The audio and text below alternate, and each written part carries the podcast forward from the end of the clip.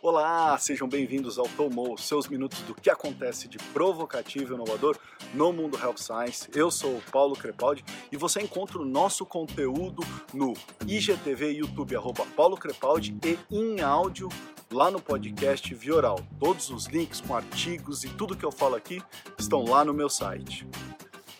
E aí, gente, como é que vocês estão? NBA já está postando os treinamentos, a gente está louco para saber como será o monitoramento, mas uma novidade no esporte muito interessante foi o que aconteceu no dia 8 de julho, na final da Taça Rio, onde eles quebraram um recorde de visualizações simultâneas, 3,6 milhões de pessoas simultâneas lá no Flu TV, batendo o recorde das lives sertanejas. Ontem, domingo, no primeiro jogo da final, a gente viu 2,7 milhões de pessoas simultâneas. Então, é um novo mercado, é uma nova era para os esportes. Bom, o bom de ter amigos e esses grupos de WhatsApp são as mensagens compartilhadas, os vídeos. Eu acho que vocês visualizaram um vídeo de Zoom de uma ala médica acontecendo, que a gente teve um incidente, e aí eu estava conversando com o Fabiano Santana, um grande amigo meu, um abraço, Fabiano, por que ainda as farmas não forneceram aqueles webcam covers, tá? Inclusive ele me mandou um print screen do Mercado Livre, custa R$19,00, que vem um kitzinho com 3, então pode ser uma ideia de entregar isso para os colaboradores ou mesmo para os médicos, né? Então a gente está usando muito esses webcam covers para garantir que a tua câmera não esteja filmando nada e para não acontecer incidentes como esses. Fun fact da semana, eu li um artigo no New York Times, então até anotei aqui, que vem lá das águas norte-americanas, que o barco chegou no mesmo patamar do papel higiênico, ou seja, está em falta também lá nos Estados Unidos. Por que isso está acontecendo?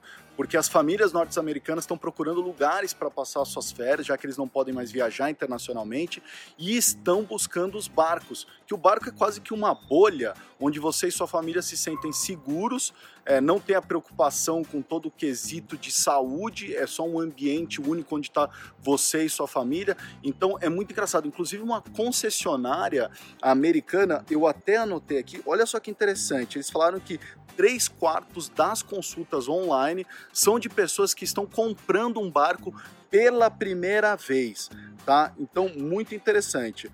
Outra coisa, nos Estados Unidos você pode fazer aula online para aprender a dirigir barco, então isso facilita demais o acesso e aquisição, o aluguel de um barco por lá. Se aqui falamos de comportamento, o que acontecerá com as férias acumuladas dos brasileiros?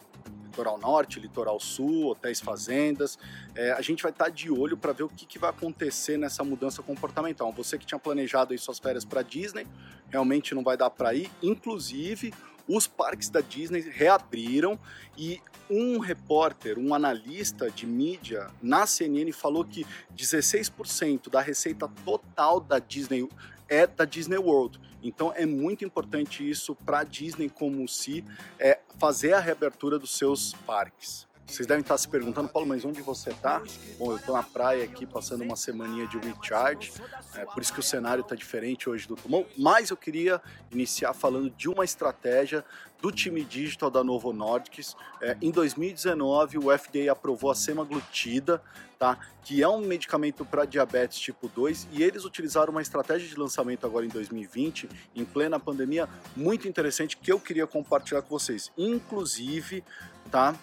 Eu estou colocando o link no meu site da NovoCare, o programa de fidelidade deles, e o link também do Ribelsus, que é o nome do produto também, se vocês quiserem pesquisar mais esse medicamento. Então, qual que foi a ideia? Ao invés de lançar o produto falando de estudos clínicos, trazendo dados, não, eles resolveram se adaptar para trazer no lançamento cases para os médicos de como tratar esse paciente com diabetes tipo 2 usando a telemedicina e, obviamente, o produto inserido nisso tudo. Inclusive, o que é muito legal é que para os pacientes eles oferecem o que eles chamam de um educador certificado que vai ajudar esse paciente quando o médico não pode atender, como usar, o que fazer com o produto, se ele precisa buscar esse produto na farmácia, se ele precisa receber esse produto, como é que faz. Na campanha de TV, eles deixaram um corte para falar sobre a prescrição digital, ou seja, da nova regra do governo americano da dispensação de 3 meses. Aqui no Brasil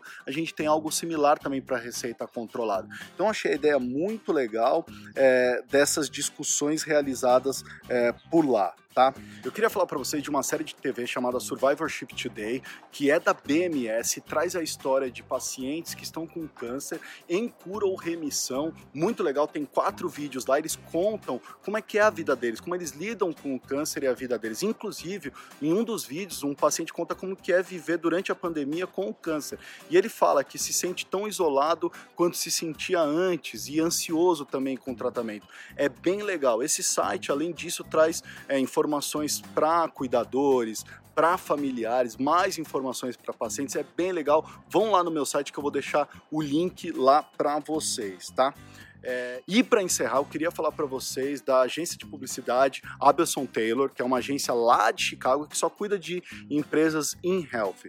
Eles fizeram uma parceria com a Viva, que todos vocês conhecem aí no Brasil, e disponibilizaram um relatório de uma pesquisa que eles fizeram muito legais. Foram 550 médicos entrevistados entre maio e junho.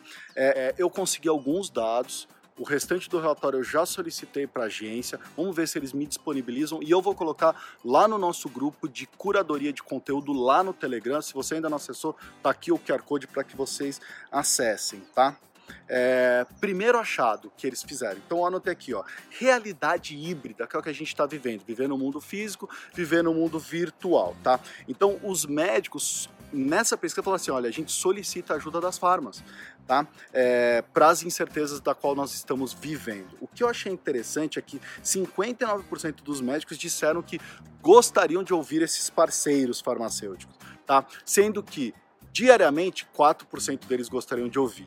Semanalmente 23% e mensalmente 32%. Ou seja, se você está com medo de conversar com o médico, veja, eles estão falando, por favor, nos ensinem sobre essas incertezas. Então, o que você tem ensinado sobre as incertezas para esse médico, né? Eu já tinha entrevistado alguém no podcast, no Vioral, e ele tinha falado, nesse momento a gente precisa de empatia e sensibilidade. E é exatamente isso que os médicos estão falando. Uma outra coisa interessante que esse estudo revelou, tá?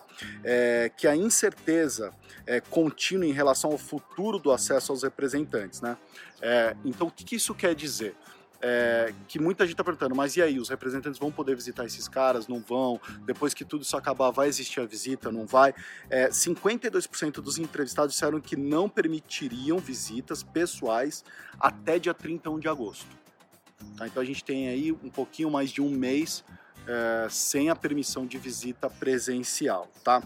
Mas um fato curioso, das especialidades, o oncologista diz que há uma grande probabilidade dele interromper as visitas presenciais, porque ele lida com um grupo de risco maior, então eles estão provavelmente receosos em receber os representantes. Então fica aqui um dado interessante. Outro dado legal, 66% dos médicos estão pouco satisfeitos ou neutros com a qualidade do atendimento que podem prestar via telemedicina, tá? E 70% estão pouco satisfeitos ou neutros com os resultados decorrentes às consultas de telemedicina. Então, olha só, o médico está muito preocupado se a consulta dele via telemedicina está sendo boa ou não, se ele está conseguindo atingir o mesmo patamar de qualidade da presença física. Quem que está ajudando ele nisso? Quem que está medindo isso para ele, para mostrar para ele que é a qualidade? Será que ele está fazendo um feedback com esse paciente? Para conseguir ter a certeza de que essa qualidade continua a mesma. Então, a gente tem que pensar. Outra coisa, 48% acreditam que tem as ferramentas necessárias para fazer um diagnóstico diferencial. Então, isso é uma outra coisa. A gente falou já muitas vezes sobre devices, wearables, o paciente muito mais ligado à tecnologia, mas será que os médicos estão conseguindo atingir isso? Estão conseguindo fazer um diagnóstico via telemedicina? Sem auscultar, sem medir a pressão, sem fazer um exame complementar? É isso que eles estão questionando, tá certo? De novo, Paulo, como que eu consigo esse relatório? Assim que eles me disponibilizarem, se é que eles vão me disponibilizar, eu vou colocar lá no meu grupo de curadoria. Se você não acessou, é fácil, tá aqui o QR Code. Ou se você tem o Telegram, na barrinha de busca PC Life Sciences, você vai ser bem-vindo, vai receber uma série de conteúdos sobre a indústria Life Science. É isso aí, ficamos por aqui todas as segundas de manhã. Mandem comentários, sugestões, conversem comigo. E aí, tomou?